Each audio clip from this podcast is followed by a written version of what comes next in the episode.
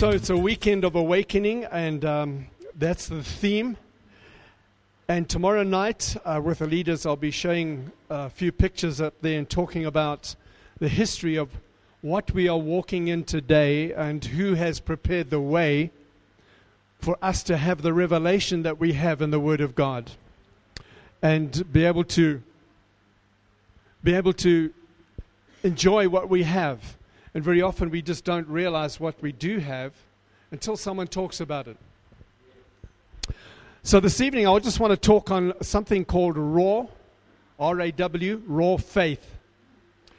When it comes to awakening, I think what it is, we sometimes don't realize that we are sleeping in the sense that we think we're at the place where God wants us until something else happens and opens up an area, and you realize there's a whole lot more that we should know, that we should be walking in, and possibly stuff that we have forgotten about that we should be walking in.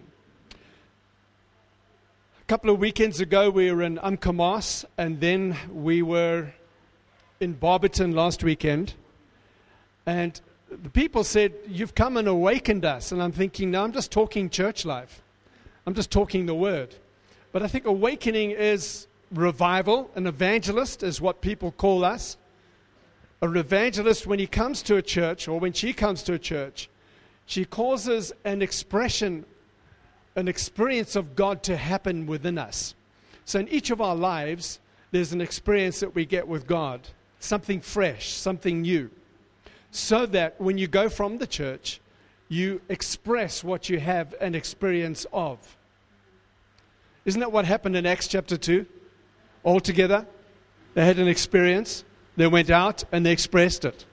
So what causes us to cause church growth is that we have to be ignited, revived, have a revival within us, and that when we catch on fire, we don't have to have fear of man. We cause fire in other people's hearts.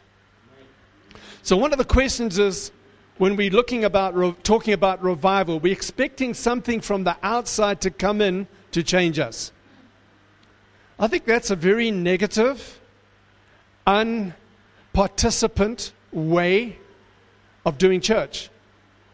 Because what I understand about revival is every one of us in this room can have your revival in your heart. You just have to let this thing burn. You just have to have that Emmaus Road experience. And that experience on the Emmaus Road came about when somebody opened the scriptures to them. Did not our hearts burn within us? And so it's simply opening the Word of God and catching a fresh view of what it's about. And so I'm not being negative. I'm not saying anything different. I'm just thinking that revival, we're just waiting for something to happen. So I'm here. God, you make a change. Nuh-uh. He says, I've done everything. You make the change. And I think for us, we carry a revival in our hearts. I'm passionate about the Word. I love the Word of God. I put it first. And I don't have to defend it because it has defended itself.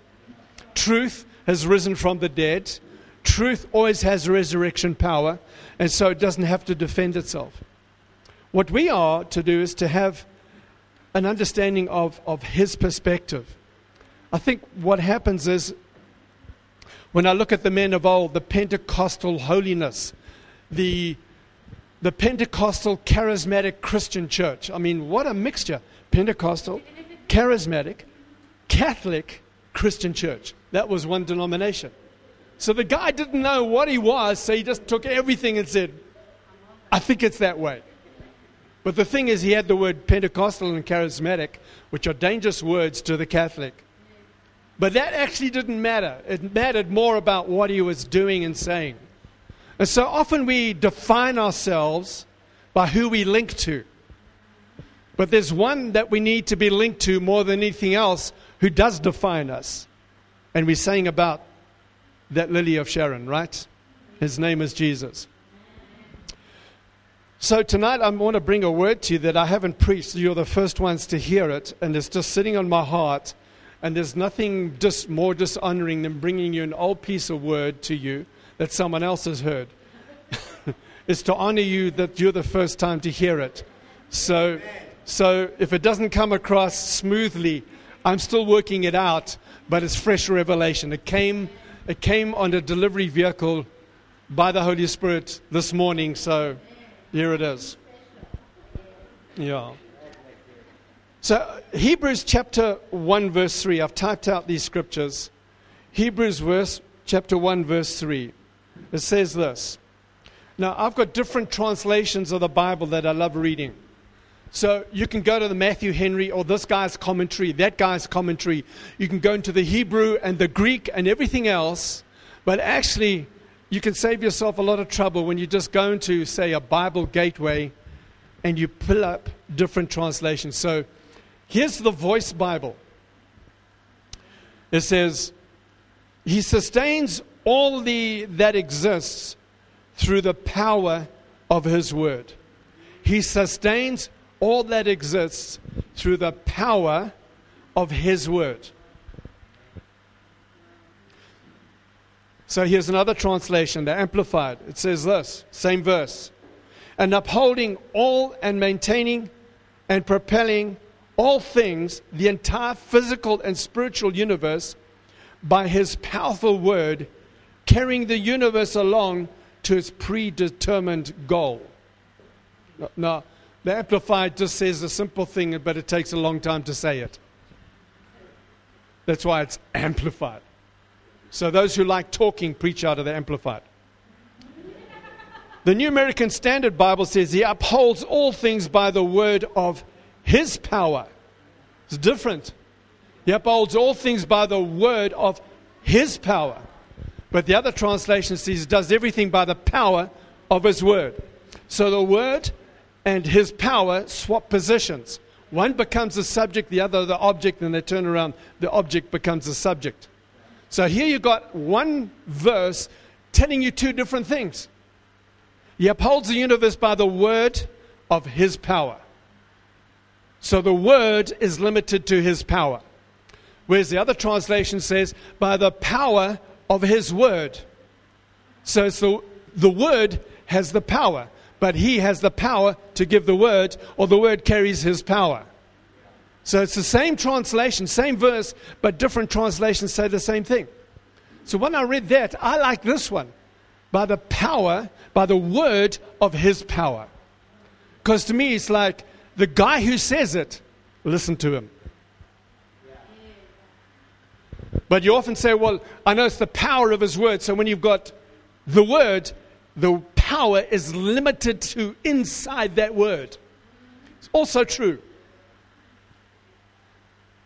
If you take Psalm 119 and verse 130, in fact, let me just turn there, Psalm 119, 130, and you think, are there 130 verses in Psalm 119? I think David loved talking at that point, and so the scribe had to say a lot. So it says, Psalm 119, verse 130. Where are we now? The unfolding of your words gives light. The unfolding of your word gives light. The word, the power of His word. So if the power is in His word, and the word unfolds, that unfolding gives what the word has. If I sent you the old letter, not the email, the letter, or you still have to click to open emails. When that email gets to you, you have to open it to get what it has. So the unfolding of your word gives the power, gives the light. So when you take a healing word and you receive the word of healing, you get that word what it has. You have healing. If you have a word on peace, when you receive that word of peace, you get peace. That's why Mark 16:20 says this, and He confirmed His word with signs following. That means a sign is linked to the word. Whatever sign happens is linked to whatever word is spoken. So when you speak a certain word, you'll get a certain sign. So here's this. Certain messages have certain signs following them. When you preach that message on divine healing, that message on miracles, you're going to get what it has, miracles, the unfolding of your words. He confirms his word with signs following. Now, friends, when you start getting the word of God like that into you, something starts changing inside of you. Something starts burning like a revival inside of you. You start reading that word as if it's the first time you've ever read it before, and you say, I'm just not going to take that at what everyone says. I'm going to take it for what he says. And when he says what he says, he does what he does. It's called the power of God. It's called revival. It's called an awakening.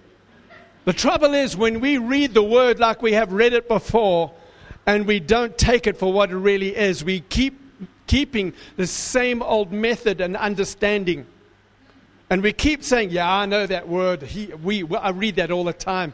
I know what it means. I've been reading the word 30, 43 years, being saved. But sometimes when I read the word like this week, it's like, I've never seen that before. Why? Because revelation comes to the heart. But when we receive the word through information, you just get academics. It doesn't bring life. You get religion, not relationship.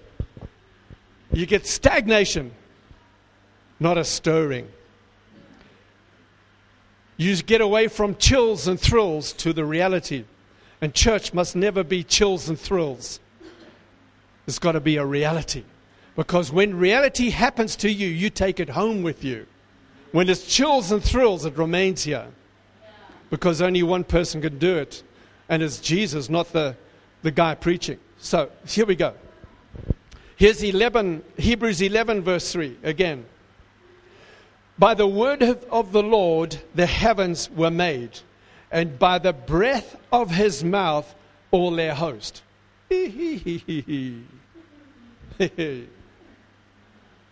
By the word of the Lord, the universe was made.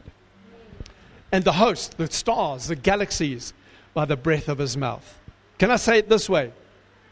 When an angel smells the breath of heaven on your mouth, he does what it says.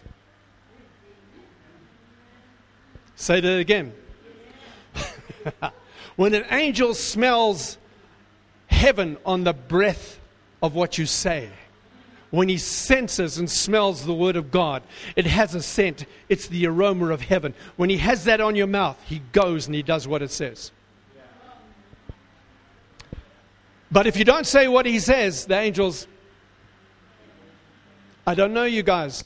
You have church, but there's no power.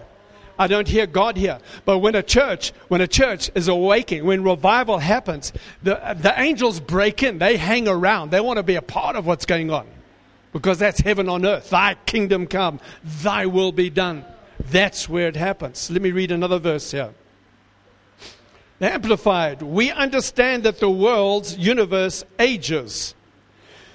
We're framed and created, formed, put in order, and equipped by the intended purpose by the word of God, so that what is seen was not made out of things which are visible. So here's the thing. Nathaniel, right? So here's the thing. When God made this world and everything around us, how did he do it? He didn't take a grain of sand or piece of dust and say, hey guys, watch this, watch this. Angels, watch this. Boo, he just, what's in him comes out of him, and there it is. The word of his power. But it's the power of his word. They both go together. Let me read you this one. Psalm 23, verse 6. By the word of the Lord, by the word of the Lord. There you go, both together. The heavens were made, and the breath of his mouth, all their host. I think that's a similar translation of what I've just read. John 6:63. I love this one. It says this, the Message Bible. Sheer muscle and willpower don't make anything happen. Every word I've spoken to you is a spirit word, and so it is life-making. Amplified. It is the spirit who gives life, and the flesh conveys no benefit. It is of no account. The words I have spoken to you are spirit and life, providing eternal life. The Voice Bible says, the words I have been teaching you are spirit and life. The New American Standard Word says, the words I have been speaking to you are both spirit and life. Now, where else have you ever read that such a language, that such a word can carry both spirit and life? Who else? Who else can offer that in this world? Can the Muslims? Can the Sharia law? Can Hindu? Can any of these other things have that kind of power? Nothing. Why do you think the devil wants to shut down the gospel language of faith? Did God say? He's trying to attack the word of his power. Did God say? Did God say? No, we don't want him. We don't want the world to know what he has said. Look what he has done. Look at his power. Look at his ability. And he's given that to the church. He's given that to every believer. Just say the word. He's given that to us. That's why the devil doesn't want us to walk around speaking it. Satan cannot. He twists it. He tries to remove its authenticity of power. But when a church starts standing up and starts speaking what I think is the language of heaven on earth, it is the language of faith, this thing, trusting. When you speak the language of faith, it has both power and spirit and eternal life. Heaven and earth will go away. Whatever he's created goes away. But his word remains forever. And so when his word is in you, you and the word remain. That's called eternal life. You go on beyond. From the womb to the tomb and beyond. So, having said all that, how can we bring that to you in a way that you'll understand it? So, if you will go with me to John chapter 4. Because here I discovered, now I haven't found this in any book. And I'm not saying I'm super spiritual, but it's just something that I've discovered, and I'm still working through it, but it is so obviously true here. John 4:46. You know the story of the nobleman. John 4. I am about to. There we go. I'll stand up there. I just want to read this to you. Okay, can I stand up here?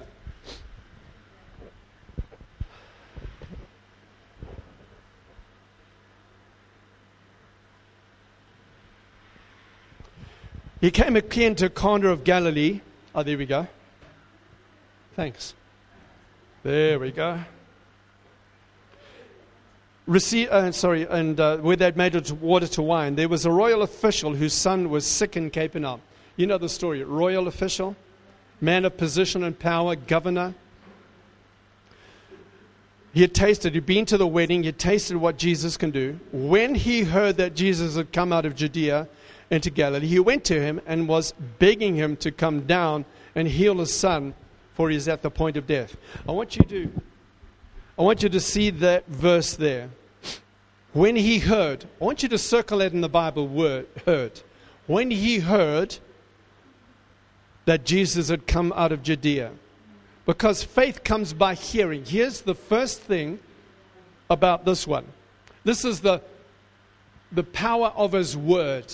This man heard the word. When he heard that Jesus, and he had heard him and listened to him, he went to him and said, come to heal my son, for he's at the point of death. He was under desperate need. Medicine could not help. So Jesus said to him, unless you see signs and wonders, you'll simply not believe. So in other words, you're always waiting for signs and wonders, but I want you to participate in what I'm doing on earth, because I'm not always going to be around to do signs and wonders. I want you to believe what I say, because when you believe what I say, the kingdom of God's with you.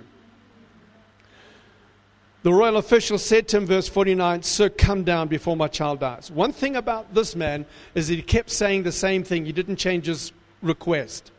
One thing about prayer, you keep praying the same thing, Jesus will answer.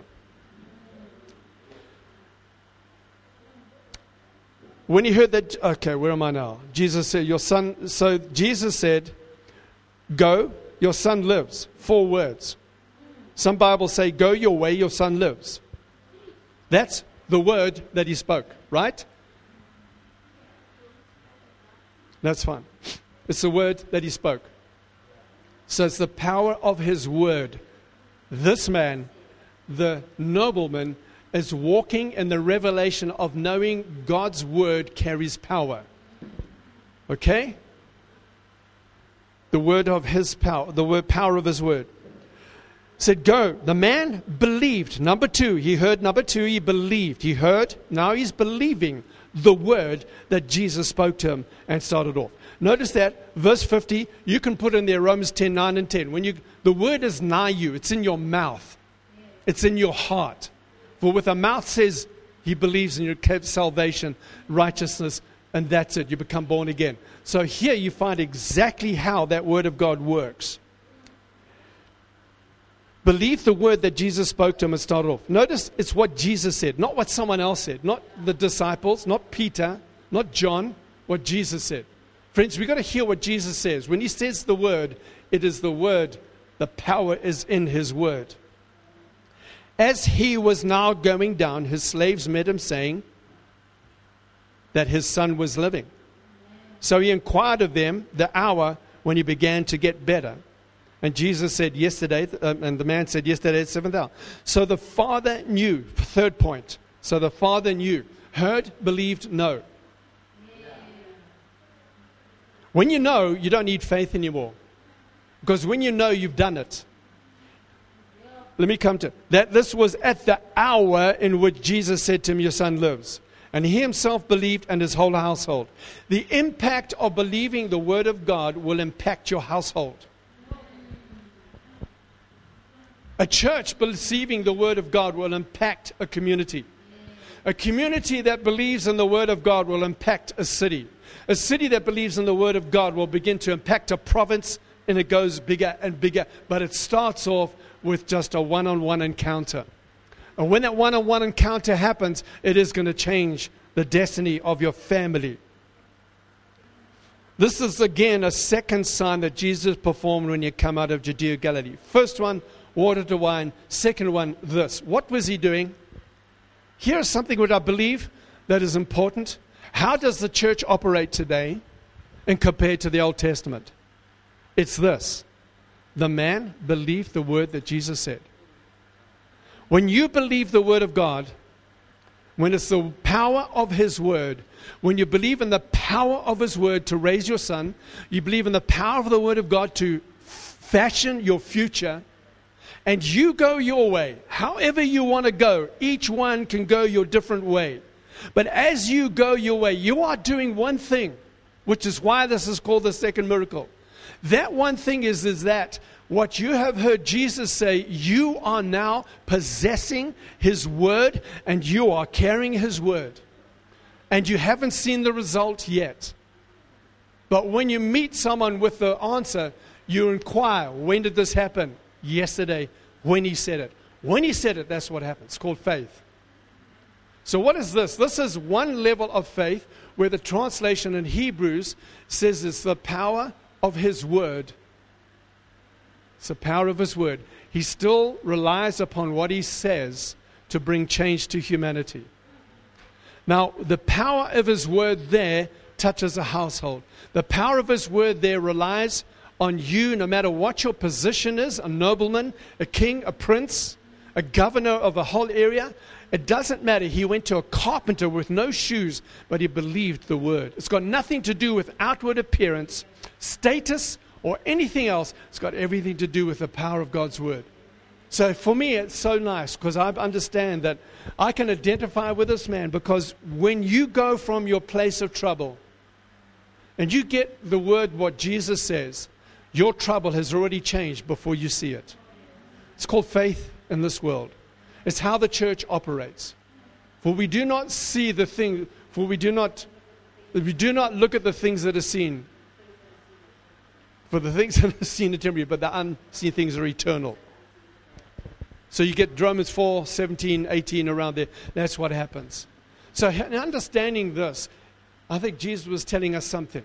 Now, who is the other man who has the word of his power? Because that is a whole different level. And so for that one, we can go to Matthew chapter 8. Matthew 4, sorry. or Matthew 8. Let me just get there. And here we have the story of the centurion, because this man operated at a totally different level. Matthew 5 and verse 8. There we go.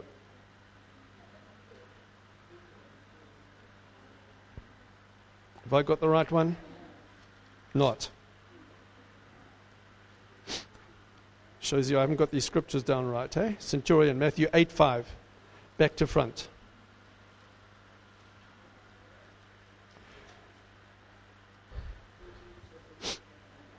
And Jesus entered Capernaum. A centurion came to him, begging him. Notice it. This man was also begging Jesus and saying, "Lord, my servant is lying paralyzed at home, fearfully tormented." Jesus says, "I'll come to him." Centurion said, "Lord, I'm not worthy for you to come under my roof, but just say the word and my servant will be healed." The word of his power. This is the other one. The nobleman was the power of his word. He took the word and he went on. Here's another one. Why is this? Because I want you to see the parallels. Number one, they were both pretty important men. Number two, they both had people that weren't there. They were at a distance, and both got healed.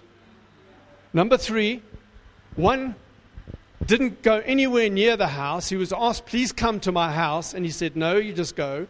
The other one says, "I will come to your house." And he said, "No, please don't come."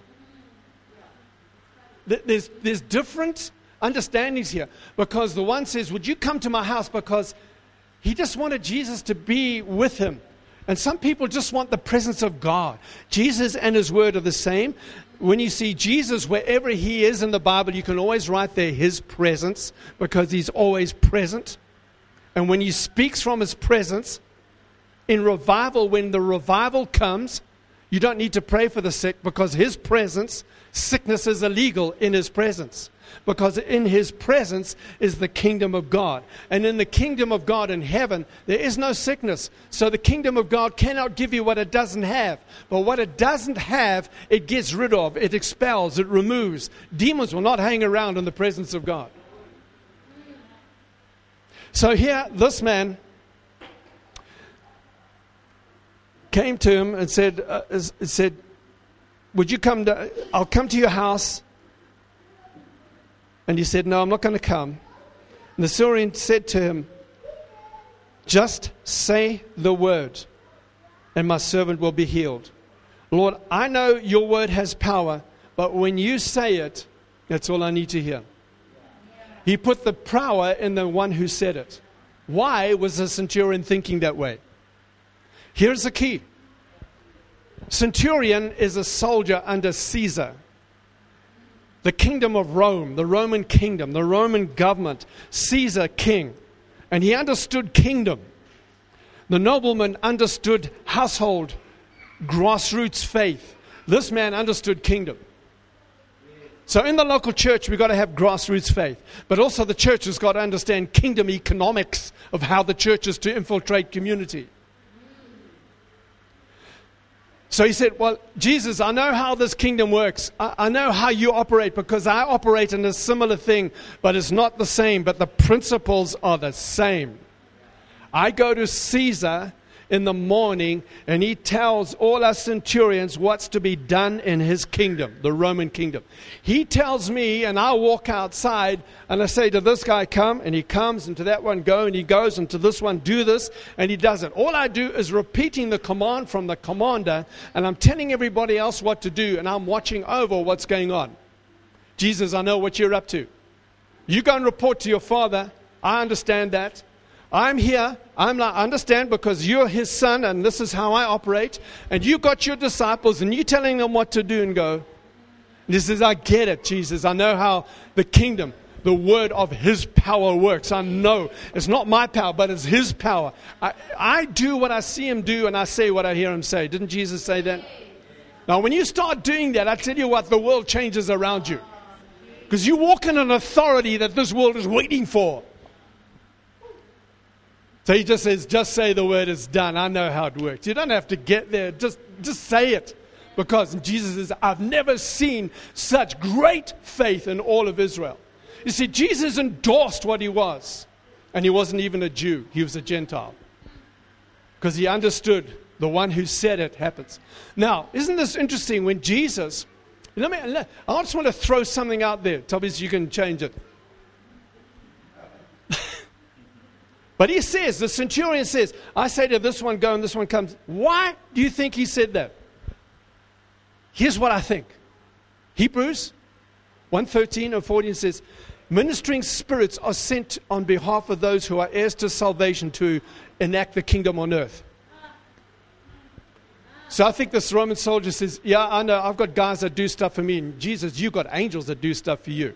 And by the way, Jesus, when we talk from that authority, we can see things happen on earth because we have those that we can send and those that come. And I don't think we really understand the economics of what the kingdom of God is about. When every single Christian, you can elicit angels to go and come and do things. Because he understood kingdom. Nobleman, he was still getting there. He was still managing his household. But there's a kingdom that comes with a great authority. So, here are just the two things. Now, Jesus, when he walked on earth, there were times when he spoke to individuals. And he'd say to them, pick up your mat and go. And then you say to Bartimaeus, what do you want me to do for you? And he says, that I may receive my sight. And Jesus will say, according to your faith, by the way that your faith has been done, it can happen to you. And then he said, when I see that faith in you, you've got it.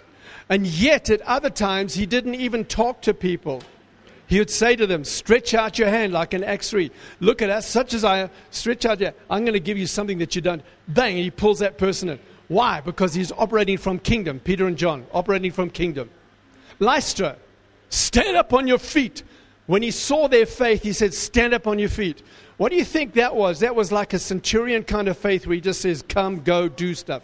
There was none of this personal dialogue of saying, do you believe I'm able to do this? Yes, Lord.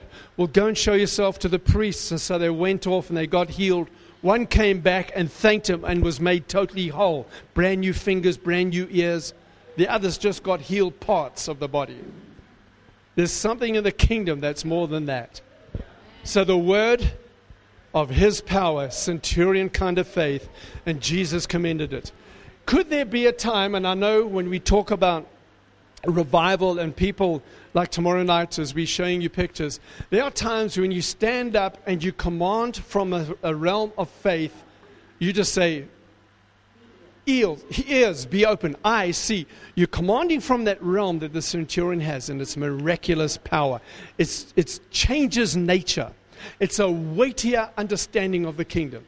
When there are other times when you lay hands on the sick and you speak healing to them, that's nobleman kind of faith, the power of his word. The word, but the word of his power. To me, there are two different things that I see and how Jesus operated and how the book of Acts began to happen. Acts 5:15, there's the shadow, at least the shadow of Peter healed them. What was the most? He just said the least.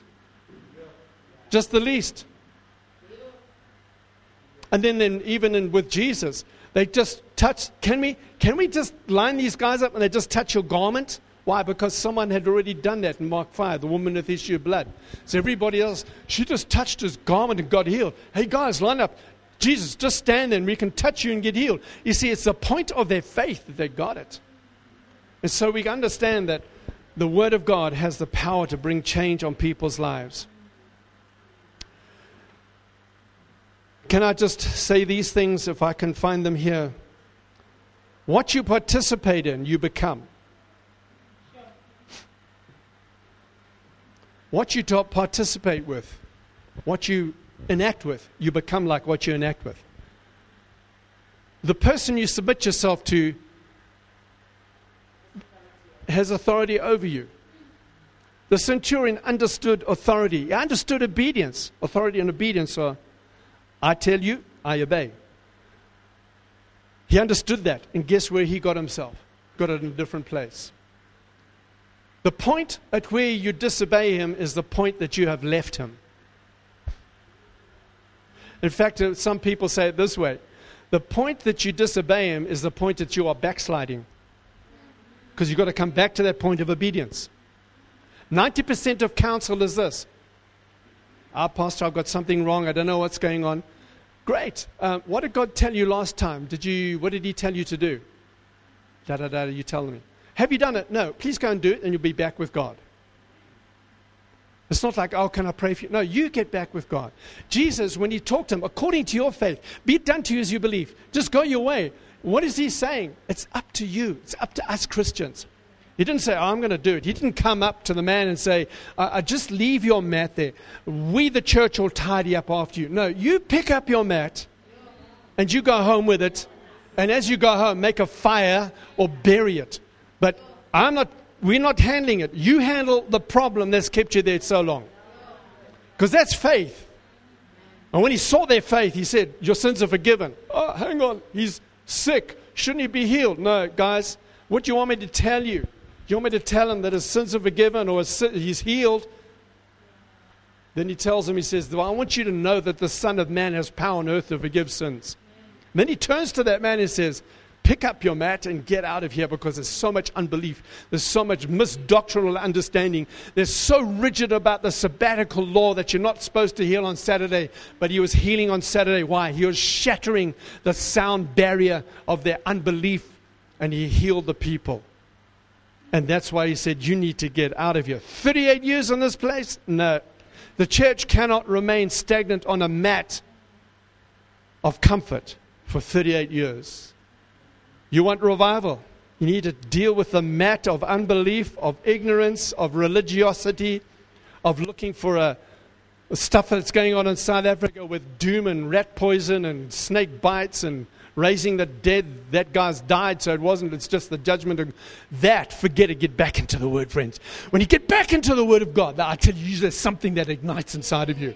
And you can even get a smile on your face. There, it happened. Burn it. So that's my message for you tonight. What do you believe? What do you want? What are you reaching for? You're want an awakening? It starts within us tonight. So I believe that if there's something that started a flame inside of your heart tonight, we need to let God know that He's waiting for us to respond to Him, church. And I pray that there is such a difference that you end up having 5 services a day. That's what we want. It's not just enough chairs. No, we want 5 services.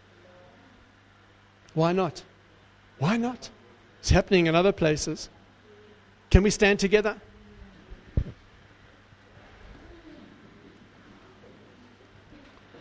Thank you, Lord. Thank you, Lord Jesus. Can we just begin to pray and just say, oh Lord, tonight we want our hearts to be awakened. We want our hearts to be opened.